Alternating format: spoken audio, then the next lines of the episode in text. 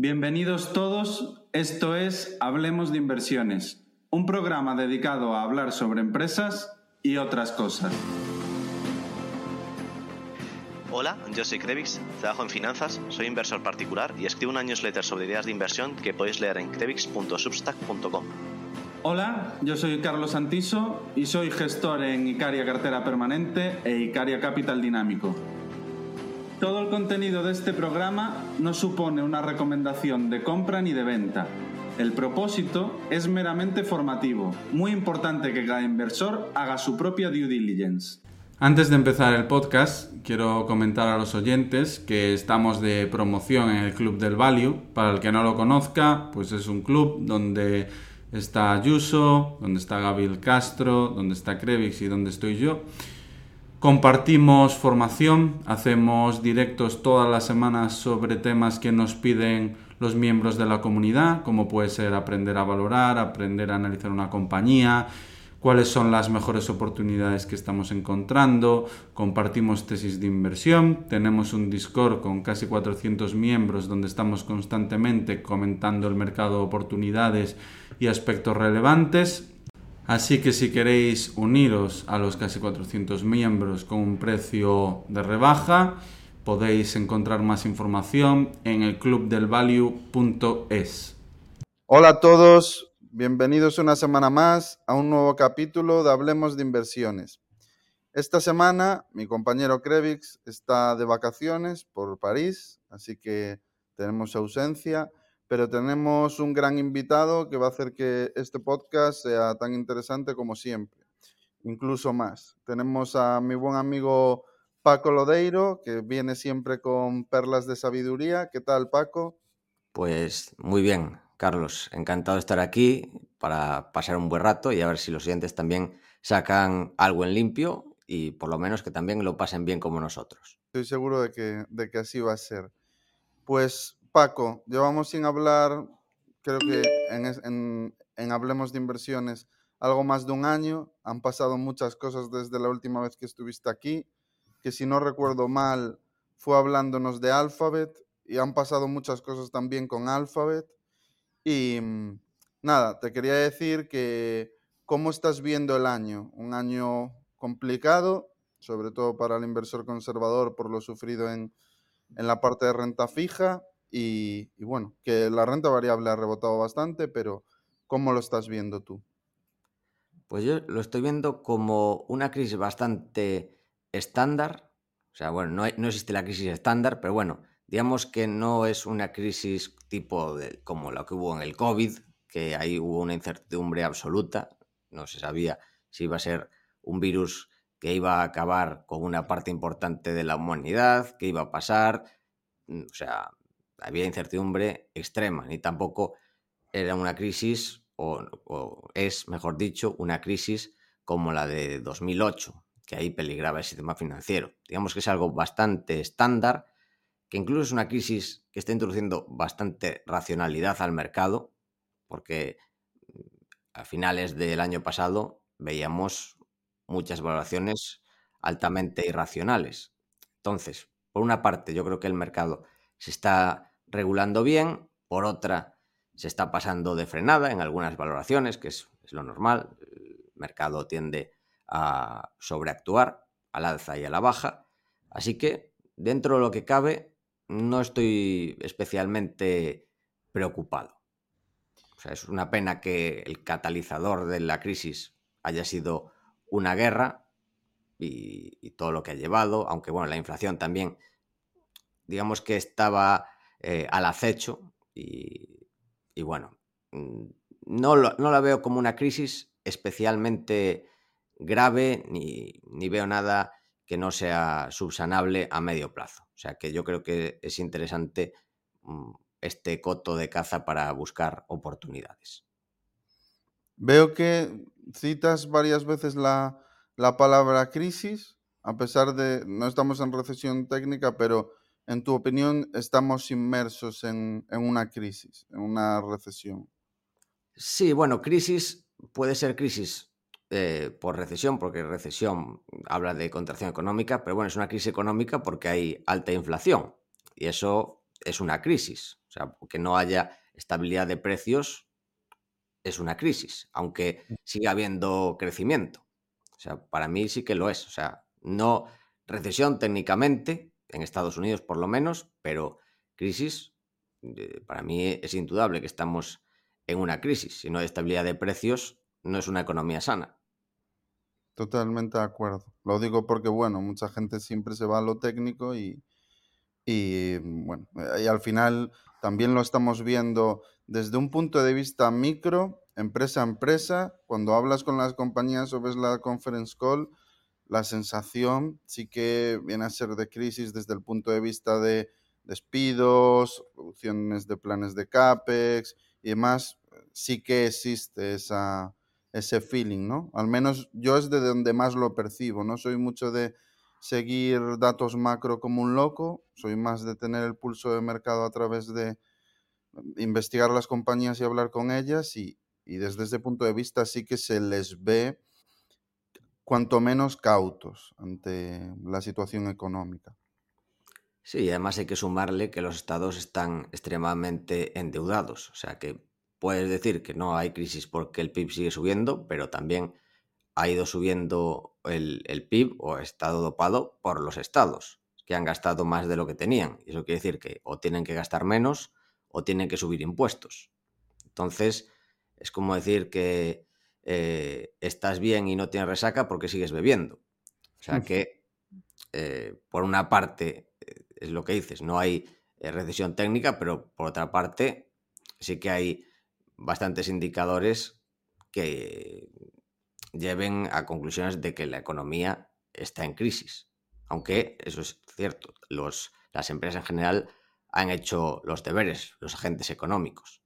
Eso, hay partes buenas, partes malas, pero en general hay estos problemas que para mí, mm, sobre todo la inflación, tienen solución a medio plazo. O sea, son más oportunidades que algo de lo que debemos preocuparnos los inversores. Incluso hay formas de que aunque siga la inflación algo alta, pues poder seguir estando protegidos. Me gusta la frase de han hecho los deberes porque es cierto que las empresas cotizadas, si analizamos su nivel de deuda en agregado o compañía a compañía, es cierto, han hecho los deberes. La mayoría del mercado está muy poco endeudada a pesar de que hemos vivido un contexto de tipos de interés mínimos. Y si analizamos el ratio deuda neta EBITDA del SP500 o lo mismo en Europa, vemos que los niveles no tienen absolutamente nada que ver con los de previos a la crisis de 2008, nada que ver. Sí que es cierto que el sector privado está más endeudado, parece como que ahí se ha aprendido la lección menos que en las compañías cotizadas. Y, y bueno, mi único miedo, yo opino como tú, que parece que todas las cosas son subsanables y demás, y sí que es cierto que pues esta crisis o como queramos llamarlo ayudará a contener la, la inflación, es uno de los motivos yo creo por los que empezará a bajar con fuerza. Pero mi única preocupación de si algo puede estallar por algún lado es lo relacionado con otro de los aspectos que mencionabas, que es la deuda soberana que en algún momento mm, por alguno de los estados estalle, porque creo que lo comenté en algún otro podcast, que los principales tenedores de deuda eh, estatal después de los bancos centrales son los bancos comerciales. Y, bueno, ya se han visto ciertas eh, eh, inestabilidades en alguno de los bancos y mi preocupación es que con ese volumen de deuda y con lo que está sucediendo con la misma, que está cayendo con fuerza, tengamos algún susto, sobre todo en Europa, ¿no? donde la situación de tipos de interés sigue alejada de los niveles de inflación. Tenemos una inflación parecida a la de Estados Unidos, pero desde luego que, bueno, los tipos de interés aquí parece que no, no están igual. Sí, la verdad es que es un problema. Yo, mm, a ver, no creo que haya, o sea, que sí que es una quiebra o sea, a decir, no haya una quiebra como tal, al final, si te pagan, pero te va más adelante, es una quiebra. O sea, mm. no puede decirse que, que, no sea una quiebra, pero sí que puede haber esto en, algunos estados y puede afectar a los bancos? Pues la verdad es que no lo sé, no, no me he metido ni quiero meterme ahí porque mm. es demasiado complejo y prefiero meterme donde sé que puedo llegar a conclusiones. Aquí la verdad es que me costaría llegar a conclusiones y es posible que si llegase alguna me estuviera equivocando o depende de tantos factores y factores, muchos de ellos políticos, que, lo, sea más lo que se reúnan en un comité y tomen una decisión, que así es, es complicado llegar a, a, decisiones que al final sirvan para tomar mejores eh, decisiones de inversión y ganar mm. dinero. Entonces, como ahí veo difícil que vaya a ganar dinero, pues no, no le he dedicado tiempo a pensarlo mucho, la verdad.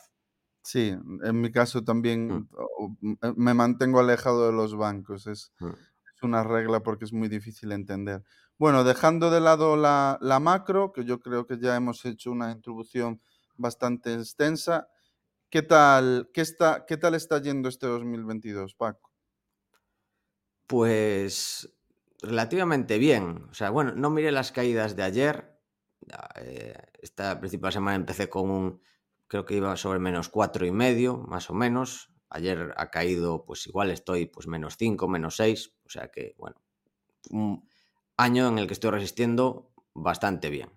La que más me ha afectado en cartera ha sido Meta. Em, por un lado ha sido Meta y por otro lado Angle de, de materias primas. Pero bueno, hay otras que lo han compensado, otras que han resistido bien.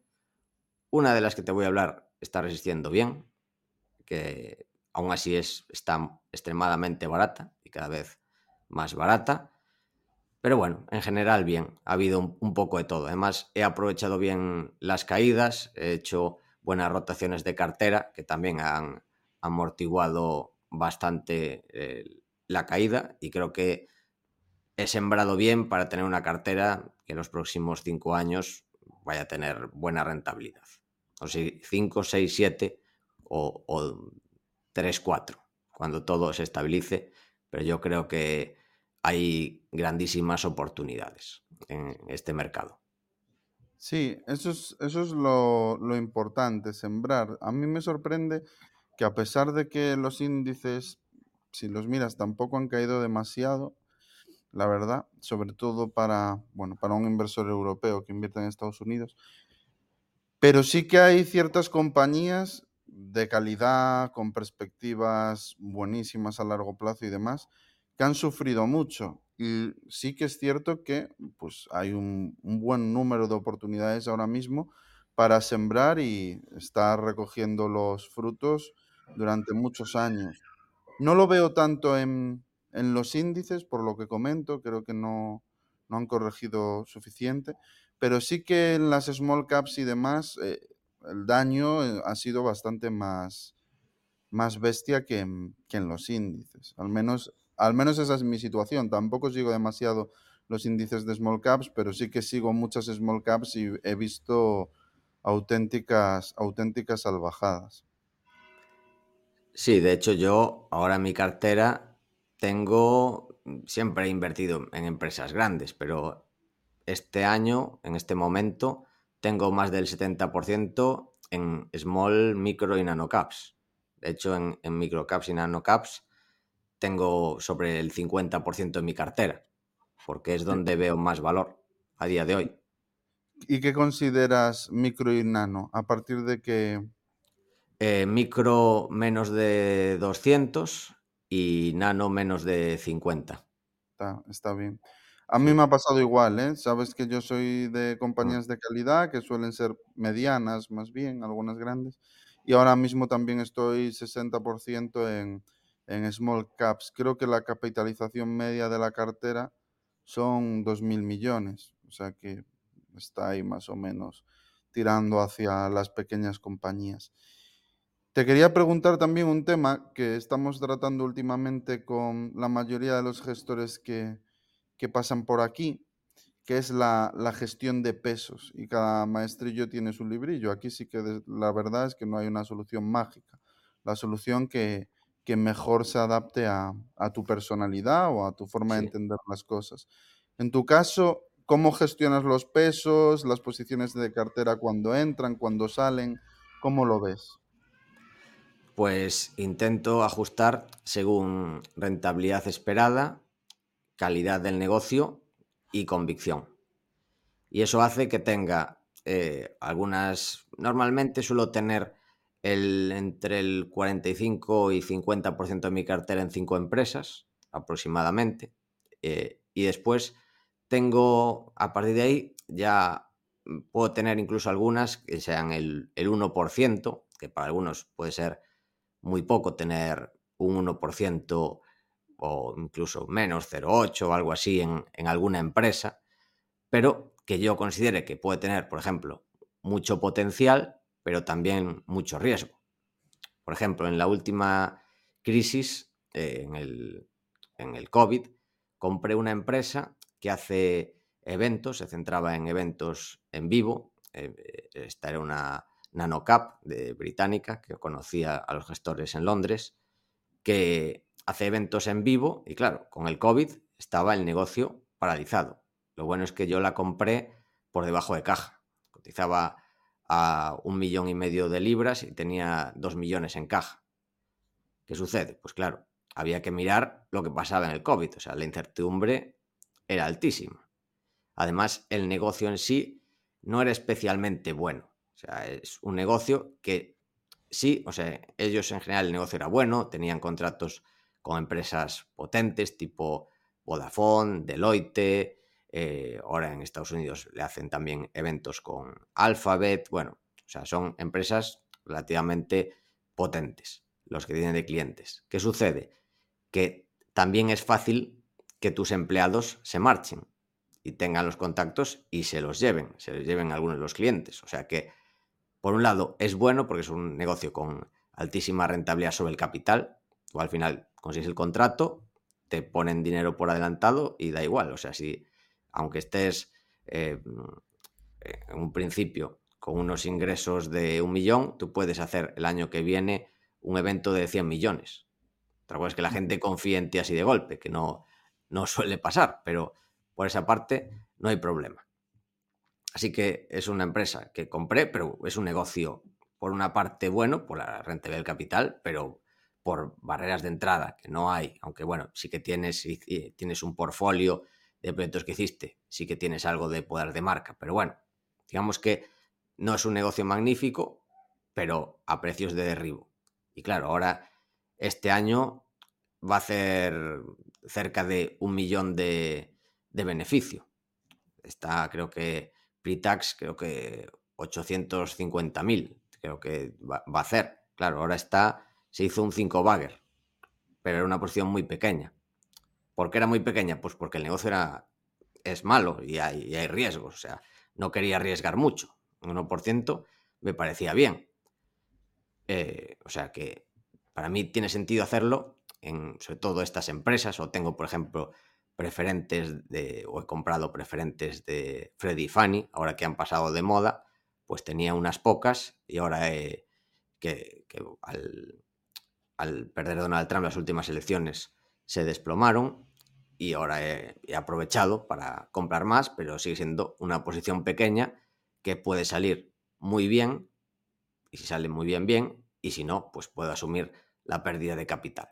O sea que, por un lado, o sea, siempre vas, pase lo que pase, vas a quedar mal, porque si tú tienes algo que multiplica por 5 y tienes muy poco, pues quedas mal. Dices, pues tendrías que haber metido el 10% de la cartera, no el 1. Pero, por otro lado, también, si eh, lo, lo compra y sale mal, también quedas mal, porque ha salido mal. O sea, en esos casos es donde yo recomiendo meter pues un poco. Depende también del perfil de riesgo. Pero, eh, pues bueno, hay oportunidades así que para mí tiene sentido estar con poco en cartera. Porque también hay ese debate que dices, pues si tienes menos de X, pues mejor no tenerlo. Bueno, depende. Depende eso también lo que dices del perfil de riesgo. También a medida que va una empresa cumpliendo los hitos, pues lo ideal es en algunos casos ir, ir, reduciendo. Por ejemplo, Adriatic Metals, pues yo he estado vendiendo un poco estos días, pues ha habido un re-rating de la compañía por el mercado, a medida que se acerca la producción, pues en ese caso pues voy, voy vendiendo poco a poco, pues depende, depende, así digamos gestiono las posiciones, sobre todo em, fijándome en eso, en esos tres factores, el riesgo, la rentabilidad y la convicción. Y algunas también que empiezo poco, poco a poco, por ejemplo, en el caso de, de Team, la empresa polaca, que cuando estaba, o sea, me parecía barata, pero estaba el rumor del remake del Resident Evil, o sea, el Resident Evil, perdón, del Silent Hill 2, sí, eh, cuando salió el rumor, pues eh, seguía siendo una empresa barata, pues compré, pero tenía un 1%. Y luego salió la confirmación, subió la empresa, pero para mí, aunque estaba pagando más, sí que ya tenía algo de certidumbre en eso. Y para mí que solo con eso, pues eh, era un game changer, como le suele llamar, para la compañía. Entonces, amplié y después hicieron una, entrevista en, la bolsa de Varsovia al CEO, a Piotr Babieno, que dijo que el dinero del, desarrollo lo puso Konami. Entonces, supone una reducción de riesgo. Entonces, amplíe más. Entonces, en base a eso, en base a nuevos datos, en base a nueva convicción, también modulo mis posiciones. Paco, eh, sobre, mm, por ejemplo, esta compañía que comentas para los oyentes, que a mí me la contaste hace, hace meses, pena que no, mm. no te hice caso. Mm. Pero bueno, estaba la incertidumbre, era, había más incertidumbre, también es cierto. no, me, parecía increíble porque yo soy, bueno, soy, hace años que no soy, pero he sido gamer durante toda mi vida y todos los que hemos sido gamers, pues Silent Hill 2 es, es un, un, icono, ¿no? Del survival horror. Y cuando me lo contaste y me dijiste, no, no, un estudio polaco en vez de hacer el desarrollo Konami, lo va a hacer el estudio polaco y me parecía increíble que uno de los juegos más esperados, yo te diría, o sea, de las últimas décadas, con el remake del Final Fantasy VII, lo pondría, bueno, dentro del nicho que es, lo pondría a esa altura, que lo hiciera un estudio tan pequeño. Y al final resultó que, se dio y, y muy bien visto por tu parte. Para los que no conozcan la tesis, pues básicamente era eso, un estudio pequeño que se le iba a dar la oportunidad de desarrollar uno de los remakes más, más esperados del, mundo del gaming y del survival horror. Sí, em, sigue el riesgo de a ver qué tal, a ver qué tal lo hacen, siguen las dudas, pero aún así yo creo que no se ve reflejado en el precio. Aunque sí que es cierto que ha subido, pero bueno, tampoco ha subido tanto desde que la Igual estaba a 13 y ahora está a 17 o por ahí 13, 14 y ahora debe estar a 17, 18, pero para mí no refleja la capitalización que está ahora, que serán eh, equivalentes a unos 70 millones de euros aproximadamente, una empresa que va a hacer proyectos de esta envergadura y que planea hacer proyectos AAA eh, a 3, 4 años, si lo consigue, claro. Tiene que conseguirlo, tiene que ejecutar bien, que en el sector de los videojuegos estamos bastante acostumbrados a ver eso, a ver grandes proyectos que luego están mal ejecutados y el mayor ejemplo también está en Polonia, que es el de Cyberpunk con Project Red. O sea que bueno, o sea, está ahí, es una opcionalidad inmensa, pero también puede ser una debacle inmensa. Pero para mí el precio que se paga pues es extremadamente razonable. Para los que quieran darle un vistazo y hacer su propia due diligence, que al final es lo importante, se llama Bluebird Team. Em, es cierto que es difícil ejecutar y sobre todo estos últimos años lo hemos visto, muchos desarrollos grandes que han salido fatal. Y bueno, en el caso de Cyberpunk yo creo que era un, es un tema de un juego tremendamente ambicioso, tremendamente ambicioso. Yo me lo compré para ver si, para ver la tesis. En plan Peter Lynch, pues hay que probar el juego para ver lo que falla, ¿no? Y yo creo que era tremendamente ambicioso y como había habido varios retrasos, no quisieron tener más y bueno, lo sacaron un poco verde. A día de hoy la realidad es que el juego es otro y la experiencia de juego es muy buena. Una pena, porque podría haber sido así, si hubiesen tenido más retrasos, no han querido. Pero en el caso de Silent Hill 2 he de decir que en mi opinión no va a ser difícil de ejecutar, porque es un juego mucho más acotado, mucho más lineal. La gracia de Silent Hill es el argumento y con tal de que hagan unos buenos gráficos y ya está, pues tampoco hay mucha interacción, tampoco hay mucha inteligencia artificial, no es un mundo abierto. Yo creo que ese tipo de juegos el margen de errores es menor, en mi opinión, ¿eh? que tampoco soy especialista como, como desarrollador de juegos, pero, pero creo que es así.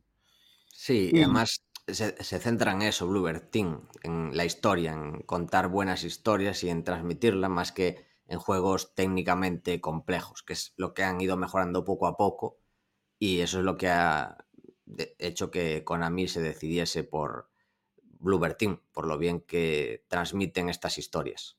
Sobre todo se centra en juegos de terror, de terror psicológico en concreto. O sea, es un nicho mm. muy concreto y por eso eligieron a ellos en vez de a otro, otras desarrolladoras de la competencia. Otra compañía polaca, ¿eh, Paco? ¿Cómo te gusta Polonia? Sí, sí. Sobre, sobre la gestión de cartera, he de decir que mm, yo también hacía lo que comentas, esas compañías de, que considero, igual no lo tienen, pero que a mí me cuesta más analizar las mecánicas de oferta-demanda, que tengo mucha menos visibilidad, que tienen mucho potencial, pero no tienes la certidumbre de flujos como puedes tener pues, en una compañía como John Frauban o como Corticeira o compañías estables, donde tienes una demanda estable, una oferta que puedes más o menos monitorizar y, y es fácil proyectar, entre comillas, pero realmente sí lo es. En ese tipo de compañías donde no hay esa visibilidad y se me viene a la cabeza, por ejemplo, Leat, que, que tú también la tienes, pues ese tipo de compañías yo suelo hacer esas apuestas que dices del, del 1%. Solía.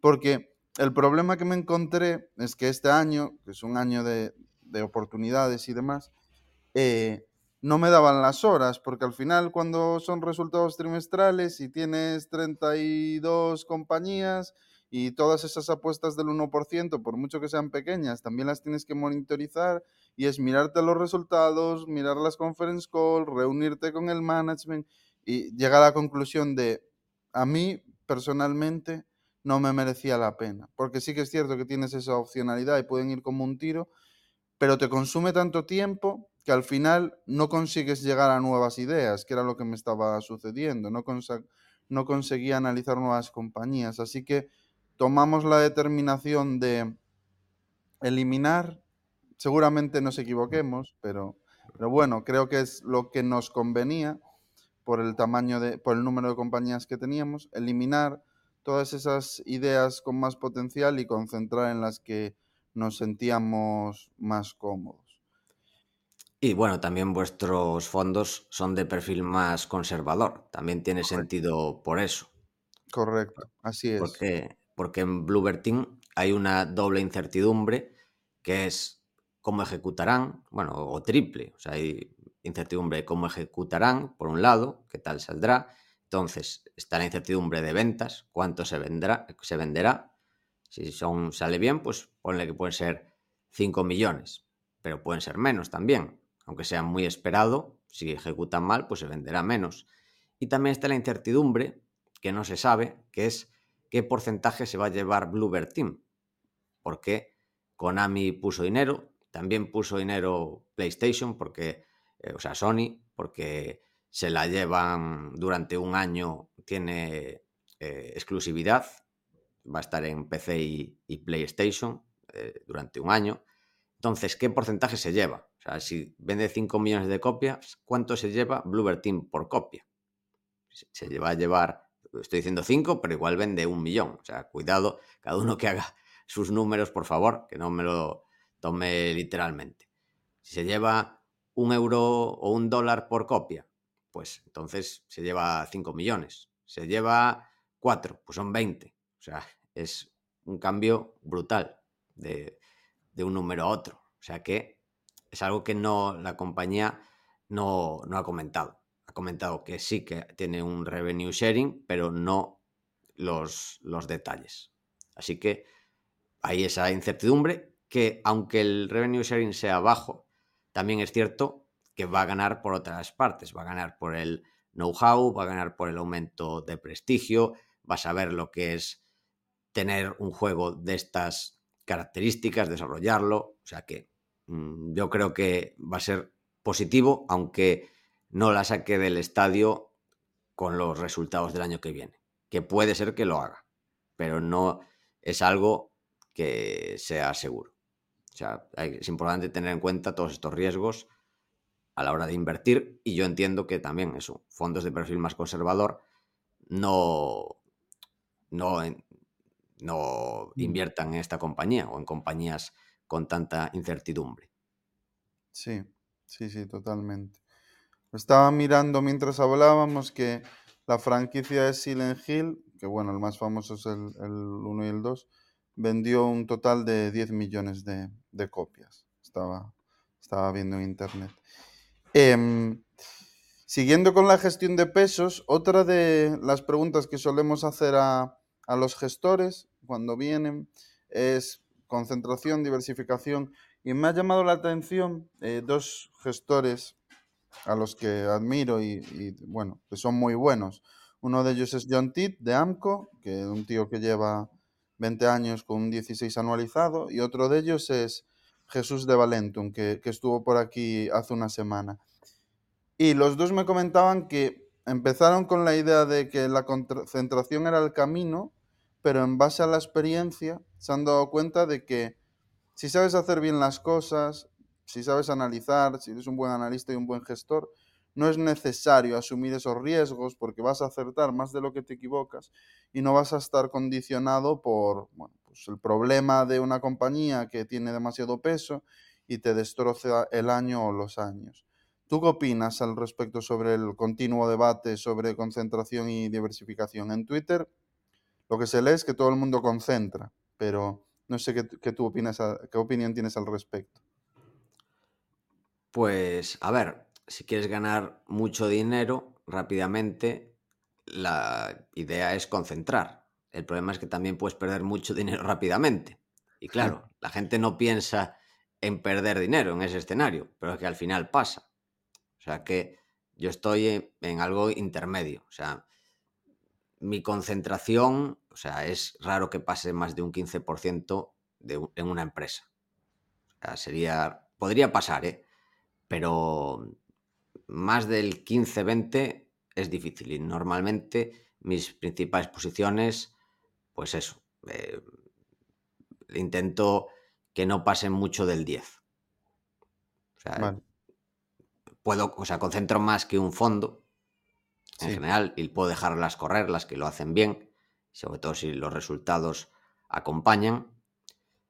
Por ejemplo, eso, eh, Spyrosoft es otra que tengo entre mis principales posiciones, que ahora está de primera, pero está de primera porque lo ha hecho muy bien. Tenía, compré un, creo que llegué a comprar un 9% en mi cartera y ahora en general ha, recuperado todo un poco y, está creo que en el sobre el 14%, porque ha subido, subido pues eso de, precio medio de compra un 60 y algo, que es una de las que me está ayudando a amortiguar las caídas. Pero eso, lo hago porque también los resultados han acompañado. O sea, no, sea, no solo no ha caído más, sino que ha reacelerado las ventas. Ha subido un 90 y pico por ciento los revenues este año. O sea que, pues lo, por eso no he decidido no vender y sigue a un precio razonable.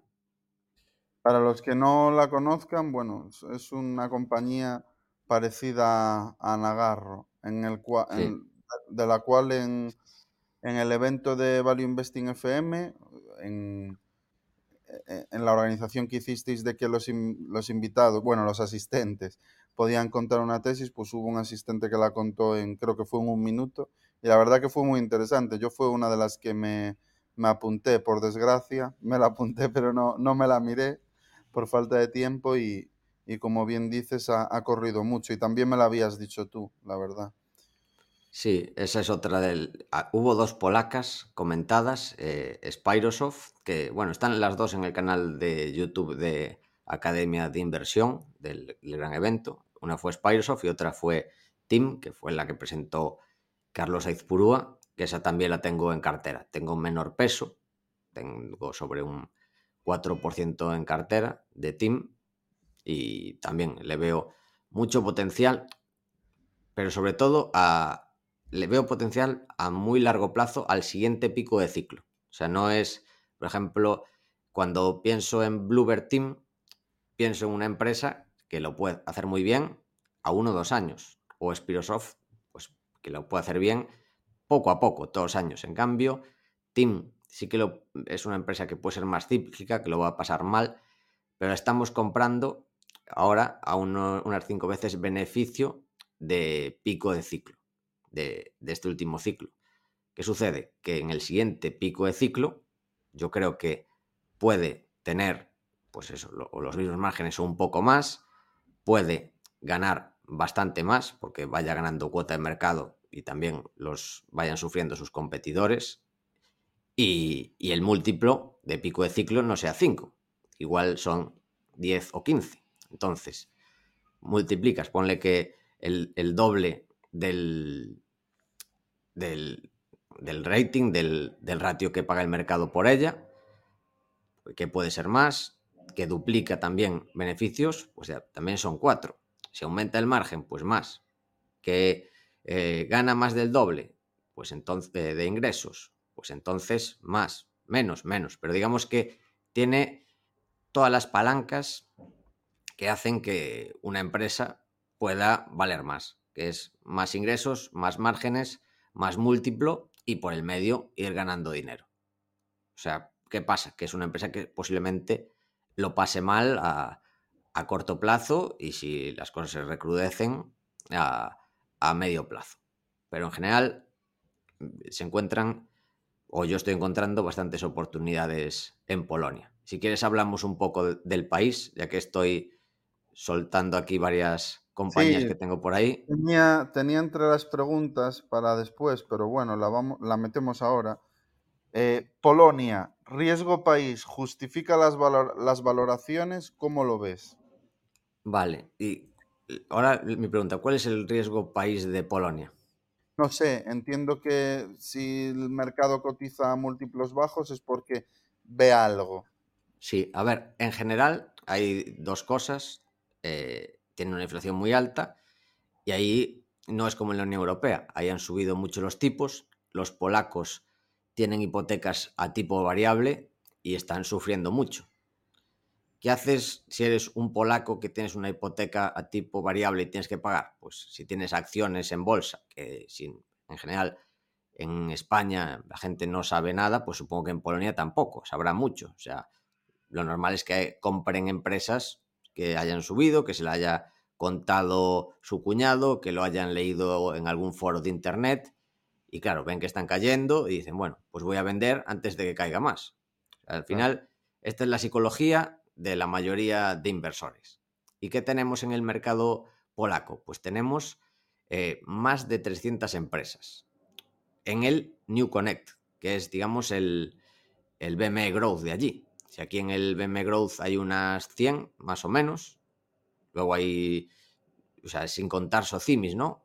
¿Cómo es más o menos? No sé si son ciento y pico, pero contando socimis. Allí son más de 300, que es una animalada. En un país que es una economía que es la mitad de la española. Entonces, ¿qué se encuentran? Pues muchísimas oportunidades. Hay una historia que a mí me sorprendió mucho de, que la contó, creo que fue Iván Martín de Magallanes, cuando visitaron lingotes especiales. Sabes que estuvieron invertidos en el, en el fondo ibérico en lingotes especiales, que visitaron la compañía, que es una compañía que lleva décadas cotizando. O sea, no es una compañía que empezase ayer y que tiene una capitalización pues de varias decenas de millones, tampoco es una nanocap. Pues fueron a visitarlos y les dijeron que era la primera vez que hablaban con inversores. O sea, imagínate que pase eso en España, que tampoco es una empresa del BM Growth, es una empresa del mercado continuo. Pues imagínate en Polonia que tiene el triple de empresas. O sea, es que la gente, pues es normal que no las mire y que venda porque necesite el dinero. Entonces es un, sitio para pescar, para mí, idóneo. O sea, la bolsa polaca no sé a día de hoy, cuando lo miré hace un mes y pico, era la segunda que más había caído del mundo, después de la rusa, este año. Ostras. O sea que cuando ves eso, y además que en general el país, o sea, riesgo país en general, es para mí un país que está haciendo las cosas bien, es un país, aunque tiene, está gobernado por cierto populismo, pero es un populismo más de carácter capitalista, o sea, no es un populismo eh, de izquierdas. Sí que tiene ahí, eh, por lo que me dijo Kasia, que es una amiga y, alumna polaca, que cada vez se centran más, como todos los países, en comprar votos. Están haciendo, pues eso, campañas, pues si te pasa tal, pues te están dando eh, subvenciones por diferentes cosas para comprar votos. Que eso dice que no le gusta nada, pero que en general el carácter es trabajador, de buscar progreso, ve como Polonia, ella, o sea, mi alumna Casia, eh, se mudó a Barcelona hace unos 20 años y ve Polonia como Barcelona en esa época, pues gente buscando eh, montar empresas, buscando progresar, o sea, que yo creo que es un buen país que tiene problemas a corto medio plazo, que hace uno o dos años, cuando pensaba la gente en Polonia, pensaba que estaba pegada a Alemania y ahora lo que piensa es que está pegada a Ucrania, Bielorrusia y, a Rusia, con el enclave de, de Kaliningrado. Entonces, pues ni una cosa ni otra. Es un país que tiene problemas, que tiene cosas buenas, cosas malas, y si hace un par de años se veía lo malo, ahora, eh, o sea, lo bueno, ahora lo que está viendo es lo malo. Y creo que hay motivos con sentido de que la gente de ahí venda, pero hay que aprovecharlo y es donde se ven las gangas. Yo creo que a día de hoy es que hay muchísimo y, y sigo encontrando cosas e intento no mirarlo. Sea, porque no quiero tener más ya en Polonia, tengo más de un 40% de la cartera, pero sigo encontrando valoraciones absurdas, empresas muy buenas, de, calidad, que crecen. Es que y hay muchas empresas bastante comentadas que no las tengo. Por ejemplo, eh, Mobruk, em, Dinopolska, eh, Alegro. O sea, hay empresas de muchísima calidad que no tengo en cartera. Pero Dinopolska apenas ha caído, ¿no? O sea, no, sí. no ha caído. no, aguanta bastante bien. Por, por desgracia está flat. Y Mo Group es, una de las que analicé yo en 2021, pero no sé, el management, la verdad, eh, no, no, sé si la miraste, pero el management es eh, prácticamente toda la familia y tú ves las imágenes y, parece la mafia. y como es un sector muy, muy mafioso, pues la verdad no, no, es el tipo de, no es el tipo de empresa en el que me gusta estar porque me da un poco de, de respeto los temas regulatorios y, y, todos esos rollos. Pero la compañía, claro, tú ves los números y desde luego es un cañón brutal. Sí, yo la descarté por lo que dices tú, porque no me gusta el sector, en general eso es ser muy mafioso para conseguir contratos, eh, suele haber algún tipo de chanchullo, luego a la hora de gestionar los residuos suelen hacer chanchullos para ahorrar costes y causar problemas, que luego pueden salir escándalos por detrás. Pero bueno, o sea, los números son increíbles. Los números son increíbles, totalmente. Pues Paco, em, la última vez que nos vimos estuvimos comentando sobre que estabas utilizando bastante datos alternativos. De hecho, fue hablando sobre Spyrosoft, que me hablabas de que la buena recepción que tenían los empleados de la compañía por las consultas que habías hecho en Glassdoor y demás, y que cada vez le estás dando más importancia a la consulta de datos alternativos en fuentes gratuitas. ¿Qué nos puedes contar sobre eso? Pues, por ejemplo, ese es un gran ejemplo. En, eh, en Spyrosoft, bueno, hay que mirar cuándo tienen sentido, porque en algunos casos lo tienen y otros no. A veces, pues no necesitas ningún dato alternativo, pero o bueno, o te ayudan, pero no tanto. Pero, por ejemplo, en empresas como Spyrosoft o Nagarro, es muy importante la retención de empleados y que los, empleados estén contentos. Y, por ejemplo, en Spiresoft, esto lo dice la empresa, no son datos alternativos, que la mitad de los empleados nuevos que fichan vienen recomendados por otros que están dentro, eso ya es un dato importante a favor, pero después está bien corroborarlos con base de datos externas, por ejemplo, algo que uso mucho en este tipo de empresas donde los recursos humanos son importantes, hay otras que no, que los recursos humanos no son importantes, por ejemplo la que te voy a comentar después, que no tiene tanto peso y te da un poco igual, entre comillas, eh, que en Glassdoor no tengan puntuación alta. Pero sí, en Spiresoft tiene puntuación muy alta, que de hecho bajó, miré por qué era, eh, para hacer el seguimiento, o sea, además de hacer el seguimiento de, la, de, los datos, también hago seguimiento de Glassdoor, porque para mí es un, es un dato, un factor muy importante. Vi que bajó y es porque una persona le puso una estrella porque le estafaron. Le estafaron haciéndose pasar por la empresa y le, cobraron mil euros para hacer una entrevista y ya la empresa respondió. Le dijo, hay gente que se está eh, haciendo pasar por nosotros, estafando, nosotros no cobramos a nadie por hacer entrevistas, o sea que por favor tengan cuidado, cosas así. Pero claro, o sea, bueno, le puso las, eh, la persona esta, pues eh, se lo puso a ellos una estrella que no tiene nada que ver con ellos y dices, vale, pues, no pasa nada, estoy tranquilo.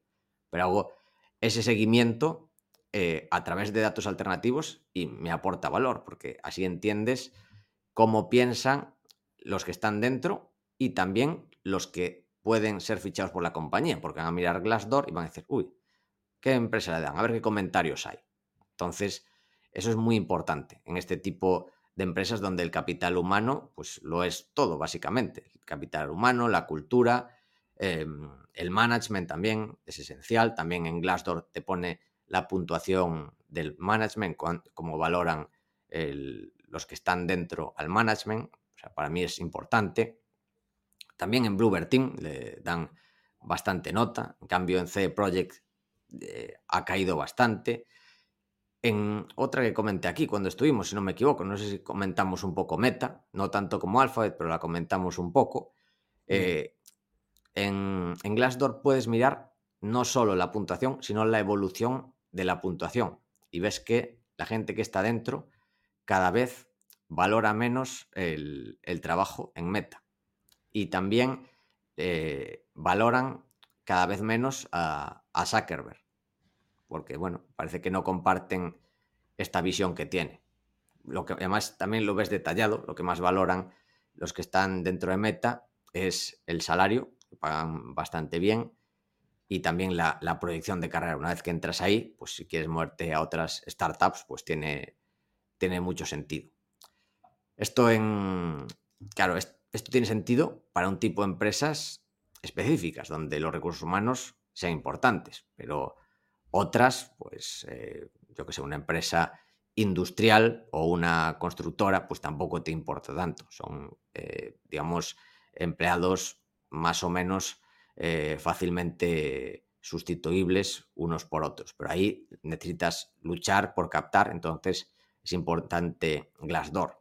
También Google Trends me suele ayudar bastante, por ejemplo, para comparar búsquedas. las búsquedas en el caso de Bluebird Team, eh, de la marca, pues se busca más esta marca que de otras empresas que valen cuatro o cinco veces más del sector. Es decir, que tiene un poder de marca bastante importante.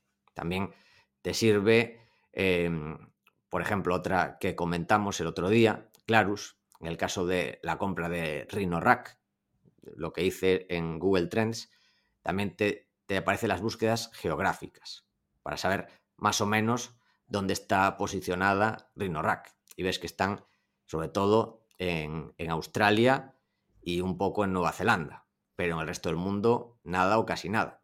Entonces, tiene sentido, si lo hacen bien, claro, aquí digamos que es la especialidad del management de Clarus, coger eh, empresas que, son de nicho, marcas de nicho, que son líderes entre los entre las valoraciones de la gente, pues eh, ver que pueden expandirlas a otras partes. Entonces, si algo que parece que pagaron mucho, consiguen expandirlo, sobre todo Estados Unidos, que es el gran mercado, pues puede ser que a medio plazo sea barato. Otra cosa es que lo consigan, pero bueno, en general son buenos haciéndolo.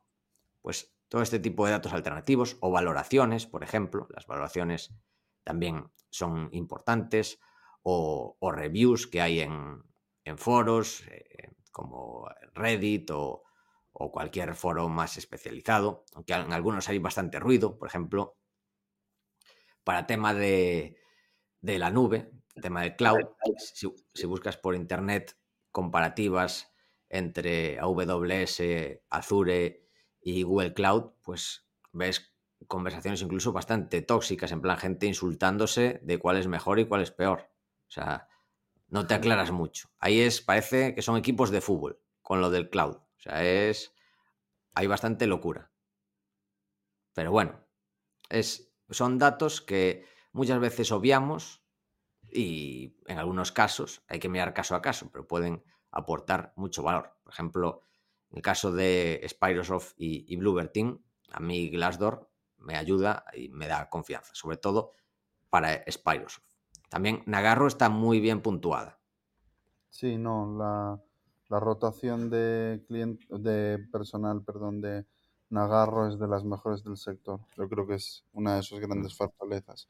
Pues ahí lo tenéis, datos para valorar este tipo de cuestiones que yo creo que tiene mucho sentido, lo que comenta Paco. Y ya yéndonos a una parte importante, como decía, no, estuvimos comentando en creo que fue la, el segundo capítulo de la primera temporada del podcast, o sea, ya llovió. Mm. Estuvimos hablando sobre Alphabet. Eh, ahora mismo, bueno, tanto Alphabet como Amazon como Meta, todas menos Apple, que es la más resiliente parece, al menos por ahora, eh, están sufriendo. ¿Qué opinas de, esta caída? Y aprovecho para comentarte lo que hemos visto esta semana, que la verdad que ha sido bastante impactante la, inteligencia artificial de ChatGPT, que para quien no lo conozca, pues recomiendo que le dé un vistazo. Es una inteligencia artificial que responde a preguntas de forma elaborada y podríamos decir que razonada. ¿Crees que este tipo de inteligencia artificial puede suponer una amenaza al buscador? Así que dos preguntas. ¿Cómo ves la situación actual? y cómo ves la amenaza de este tipo de inteligencias artificiales para el futuro de Alphabet. Em, a ver, primero, eh, sí que, eh, todas las, em, las innovaciones técnicas en el sector pueden suponer una amenaza a Alphabet. Yo lo que creo es que Alphabet a día de hoy es una de las empresas con mayor, por, lo que he leído, o sea, no, de momento vemos pruebas cómo eh, van mejorando dentro de estos productos, pero yo creo que Alphabet podría hacer algo similar.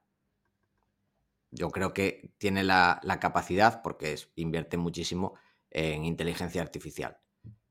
Es un riesgo, que otras la pueden hacer mejor, sin duda, igual que Alphabet surgió así. Estaban los buscadores como Yahoo, como Altavista, como Excite, Hotbot, en España el de Terra, y llegó Google y se comió todo porque era el mejor buscador. Entonces, ¿es un riesgo? Sí, es un riesgo em, que se vaya a consumar. Pues tengo dudas razonables. Pero bueno, lo han hecho muy bien. Han hecho eh, en esta salida un, eh, digamos, ¿cómo se llama? Un, first mover advantage. Y al, sacarla primero, pues digamos que todo el mundo está hablando de ello. Además lo han hecho muy bien, han ejecutado muy bien. Luego habría que ver cuál es el modelo de negocio de esta compañía. Porque eh, el de Google te mete publicidad. Aquí yo entiendo que también deberían hacer algo así, pero a ver cómo ejecutan también el modelo publicitario si es el objetivo, porque igual el objetivo no es ese, sino que lo compre Google, que no sé si le dejarán, o Microsoft, que no sé si le dejarán, o terceros. Así que eh, tengo mis dudas. Pero yo creo que a día de hoy quien está mejor posicionado es Google, pero siempre existe este riesgo, igual que el que estaba mejor posicionado en móviles era Nokia y llegó Apple y, se lo llevó, todo el tema de los móviles. O sea que en, en tema tecnología existe ese problema. ¿Qué ventajas extra tiene Google? Pues tiene su ecosistema, porque esto es un producto muy específico que aún no se sabe cómo se va a monetizar, pero Google podría implementar algo similar dentro de su ecosistema. Tú puedes buscar en Internet o buscar en respuestas, que te una respuesta. De hecho, Google cada vez te da más respuestas. Cuando preguntas el tiempo, te dice el tiempo que va a hacer. En vez de, o sea, te viene después abajo las respuestas de Internet, pero también te dice el tiempo. O sea, Google cada vez tiene unas búsquedas más mixtas y creo que podría dar también en un plazo razonable este tipo de respuestas. Y además, no hay que olvidar que Google no es solo, o sea, Alphabet no es solo Google, es Google y, YouTube, que YouTube para mí puede, eh, pues, el valor actual de la compañía podría ser solo YouTube, eh, la valoración actual, porque mm, es que es el gran sustituto de, la publicidad, el, o sea, de la publicidad de las televisiones, la publicidad en YouTube, que hay que sumar cuánto ganan todas las, eh, las televisiones del mundo y tienes un mercado con una publicidad mucho más segmentada y además que puedes hacer clic en el momento. O sea, yo cuando veo la televisión, pues me salen anuncios pues para jubilados, anuncios de compresas, anuncios, bueno, de todo tipo que, no me interesan. Que bueno, que también eh, en YouTube tengo YouTube Premium, pero también a veces uso cuentas para no, no tener, para que me salgan los anuncios, o sea, para que no, no tener el bloqueo de anuncios y ver qué anuncios hay. Me salen anuncios de trading también, pero bueno, también porque es rentable para ellos, aunque no me interese a mí, seguramente que los que ponen esos anuncios para estafar a la gente les sale rentable. Mm, pues, pues bueno, digamos que yo creo que es mucho más rentable el, este modo de negocio que el de las televisiones tradicionales, porque además no creas el contenido tú. O sea, estás, tienes a millones de personas creando contenido para ti. Y luego tienes el. Eh, repartes los beneficios. O sea, el modo de negocio es extremadamente bueno. Y, bueno, luego tienes todo lo demás, tienes Google Maps, tienes los otros proyectos, el Waymo, en fin, yo estoy bastante tranquilo, creo que estamos pagando precios muy razonables por Google, pero no hay que bajar la alerta. Tanto en estas como en empresas que, estarán construyendo por detrás, obviamente. Es que si tú tienes un negocio tan bueno, sí, sí. tiene sentido que estén millones de personas buscando cómo robarte cuota de mercado. Totalmente. Y si no puedes estar mm, tranquilo, eh, o sea, si tienes que mantener la guardia en una compañía como Google, ¿Qué mm. podríamos decir de todas las demás, ¿no? Exactamente. Porque la verdad que es una compañía como, como pocas, de, eso no hay duda. Dejando el tema de, mm, de Alphabet, em, te quería preguntar, antes de que nos metamos en la compañía que nos vas a comentar, que no quisiste decirme el nombre, si podrías decirnos tus principales posiciones actualmente, aunque entiendo que hay mucho de, de Polonia y de Google, eh, mira, la primera es Spyrosoft, porque ha, subido bastante, tenía más o menos el mismo peso que, Google, pero ha subido más. Em, la, segunda es Alphabet y, la tercera Bluebird Team. Esas son mis tres principales posiciones. Y ahora tengo entre mis top 10, tengo cinco polacas. Pues cuando salga, cuando salga el Silent Hill 2 ya sé quién va a ir a, al estreno, ¿eh? Sí, sí, estaré en primera fila para comprarlo. Aunque no tengo cómo jugarlo, me da igual. Bueno, lo compraré por Steam, es verdad que lo hay para PC. Aunque sea solo para probarlo, tengo que hacerlo sí o sí. Sí, tienes que hacerlo, tienes que hacerlo. Yo también me pasé al mundo del PC. Cada vez la mm. consola me tiene menos sentido y, cada vez el PC me tiene más. Em, bueno, yo solo juego un juego, que es el Dota 2, es el que juego desde hace 10 años no juego a más. Y, pero bueno, tengo que jugar a ese. Y ahora me pillé las MetaQuest 2 también para investigar como accionista de, Meta y jugué, a no jugué mucho, jugué también porque me venía gratis en el pack al comprarlo en, Black Friday al Resident Evil 4 y bueno, aluciné con el tema de la, del VR. Igual hay gente que no está acostumbrado o que está acostumbrado y dice que los gráficos son malos, pero yo es, una, es algo súper inmersivo y además estás en España.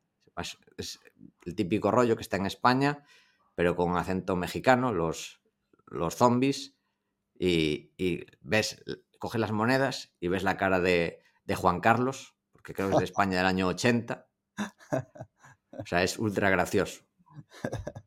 La verdad que la realidad virtual, yo que la disfruto, sobre todo para eh, simulación de conducción, que, me gusta competir, es un paso gigante. Mi única duda, ya te lo comenté en su día cuando hablamos del tema, es que yo a día de hoy me sigo mareando. Y bueno, tengo unas gafas que en teoría son de las que menos marean porque juegas quieto, no es como el Resident Evil que te estás moviendo constantemente. Al final en la conducción estás en estático, eh, son las que tienen una resolución más definida porque miras un punto fijo todo el rato y aún así yo me sigo mareando.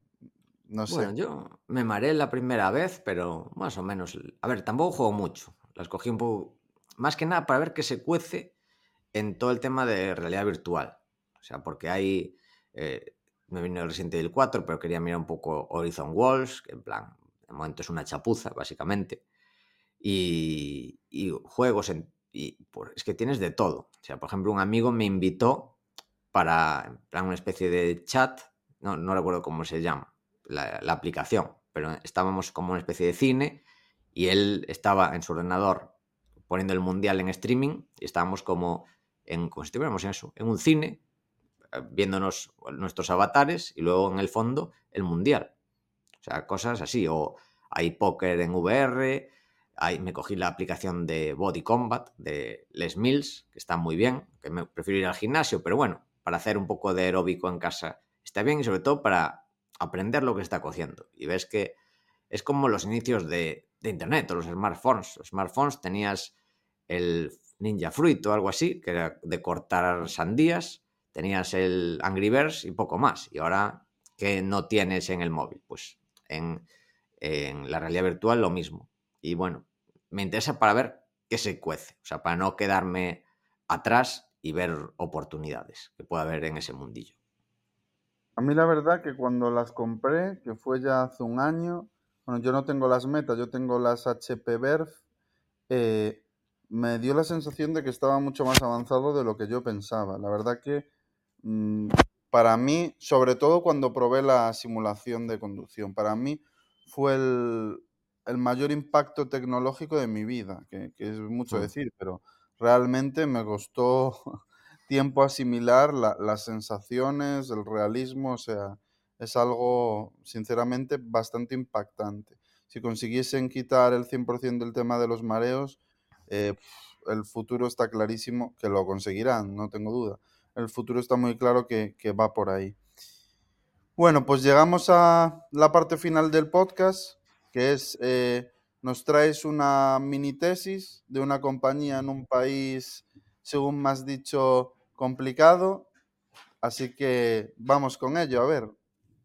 Sí, primero te voy a decir los datos, para que tú me digas qué tal te parece el negocio y cuánto debería cotizar. Ya te dije que es un país feo, eso sí, o sea, no es un país bonito. No es Polonia, es otro. Es un país de la zona euro, pero feo. Bueno, es una empresa que tiene más de 100 años de historia. O sea, se creó en el siglo XIX. O sea, eso en principio, bien, eso es un negocio que resiste. Rentabilidad desde 1986. 400 bagger. O sea que no está mal. O sea, es un negocio que por lo menos hasta ahora ha sido rentable. Controlado por una familia, es un mercado maduro, que es un oligopolio, sin apenas variaciones en cuotas de mercado. Es un mercado, eh, es un negocio, quiero decir, con rentabilidad sobre el capital altísima, de más del 40%, pero bueno, no puede reinvertir todo, invierte lo que puede, va creciendo eh, orgánicamente entre un 6 y un 7% anual, que está bien, no está mal para un, un sector maduro. Sin deuda, eh, como vemos, las ventajas competitivas son muy altas porque tiene un ROIC del, de en torno al 40% y es un oligopolio, o sea que las ventajas competitivas son extremas. Eh, este año ha crecido un 7,2% en ingresos y en beneficio neto un 20% por eh, un poco de expansión de márgenes. O sea que bien, tiene márgenes, o sea, no, no ha perdido dinero ningún año en los últimos 10 años. Ha crecido ingresos todos los años los últimos 10 años. Pero ¿qué sucede? Pues es ilíquida, eh, el país es feo y el sector es feo. O sea, ¿qué, ¿qué múltiplo debería cotizar este tipo de negocio? Vale, pero para decir el múltiplo tengo que hacer una serie de preguntas. Venga, pregunta, me parece bien. ¿Qué hicieron las ventas durante la crisis de 2008? Eh, en las crisis aguanta. No caen. Aguanta y sube. No, no. Aguanta y sube. Em, y en 2020 también aguantó. Sí, estos últimos tres años subieron como un reloj las, los ingresos un 7%. Madre mía. O sea que resiliente. La Sí, mayor sí. parte de su gasto es capital humano. No, no, ¿No? o sea, es, eh, no tiene márgenes altísimos. O sea, depende cómo mires los márgenes.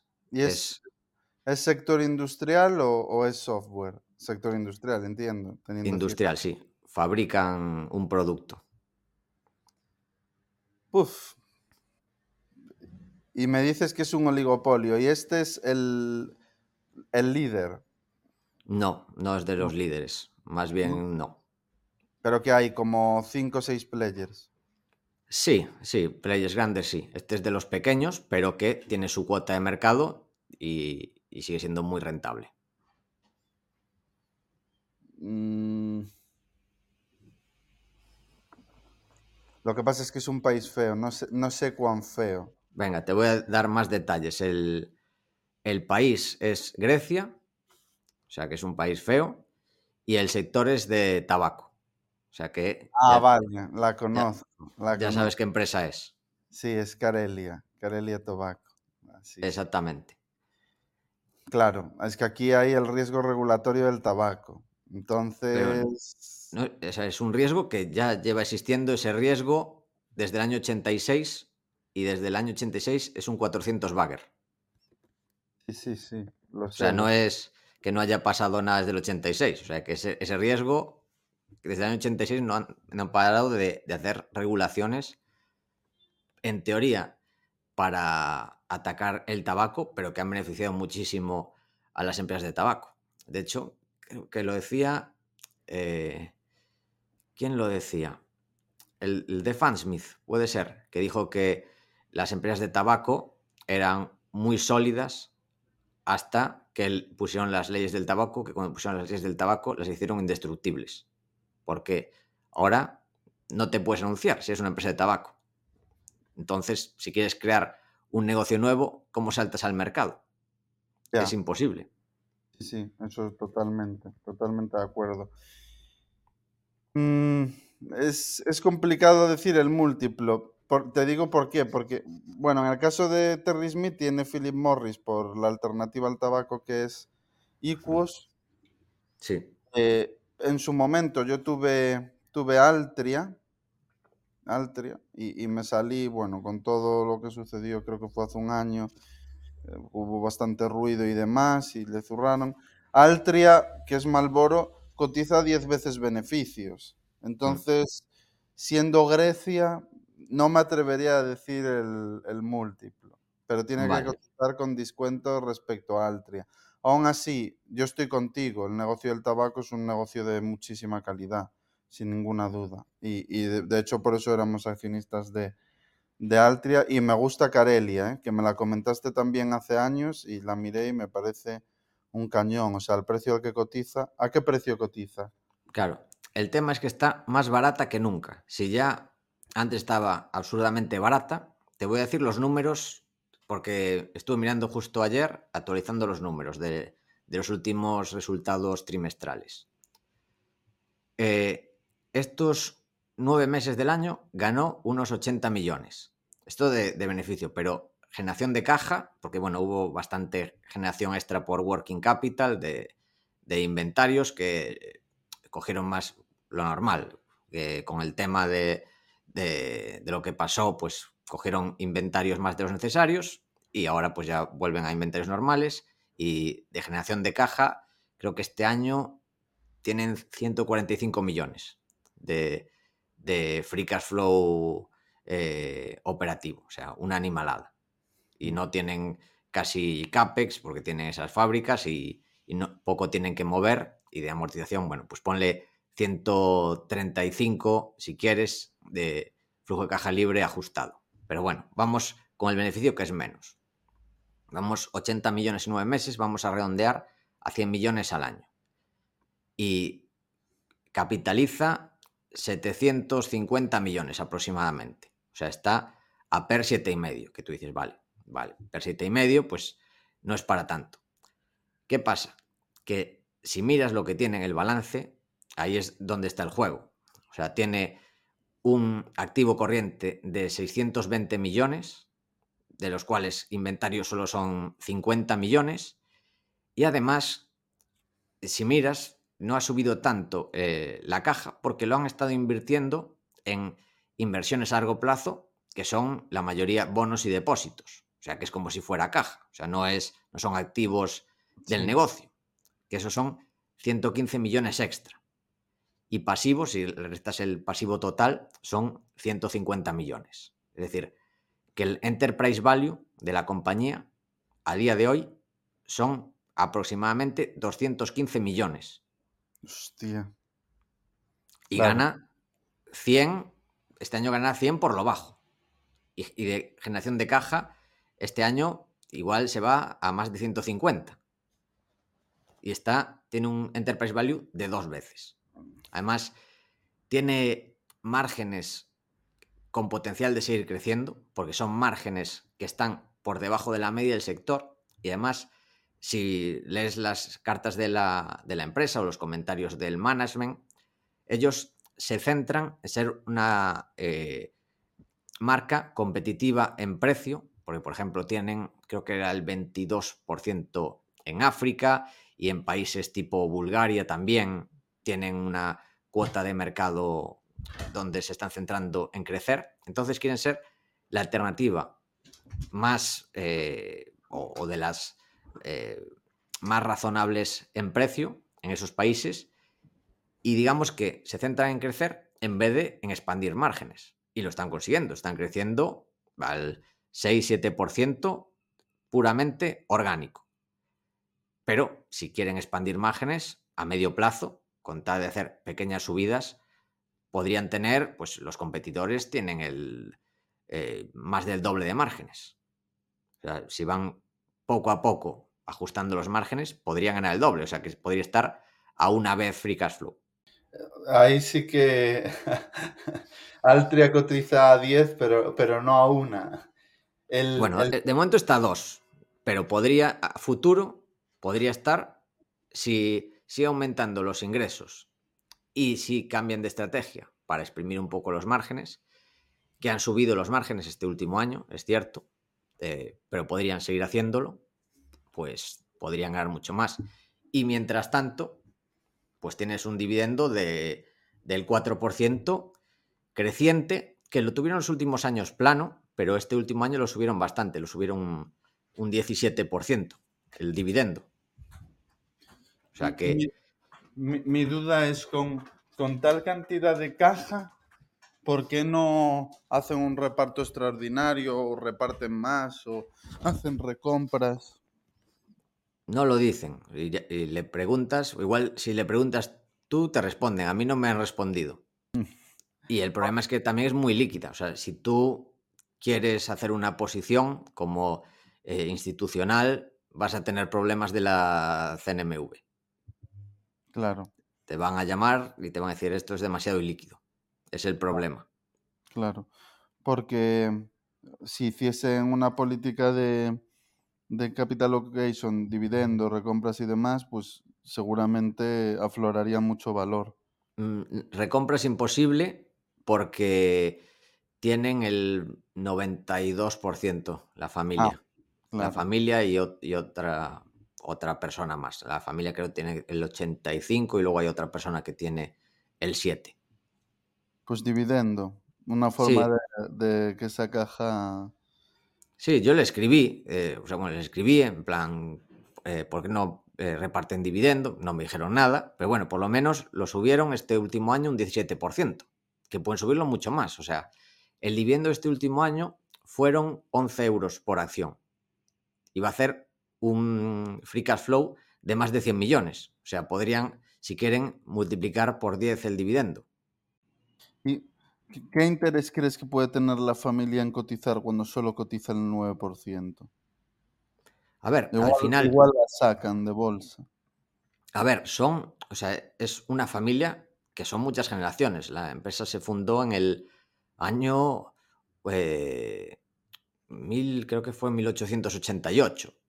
O sea que una, tú cuando tienes una empresa así de grande, que ya son 750 millones, lo funda una persona, pero luego se va expandiendo la familia. Claro, si tú eres ya el bisnieto y te queda un 2%, pues mejor tenerlo en una empresa cotizada que una no cotizada, por si quieres vender. O sea, tener esa ventana de liquidez que no la están usando. De momento están con lo que cobran dividendo está bien, pero igual alguno de ellos en el futuro quiere ir vendiendo. O sea, yo creo que tiene ventajas cotizar, sobre todo si eres una familia que ya son tantas generaciones.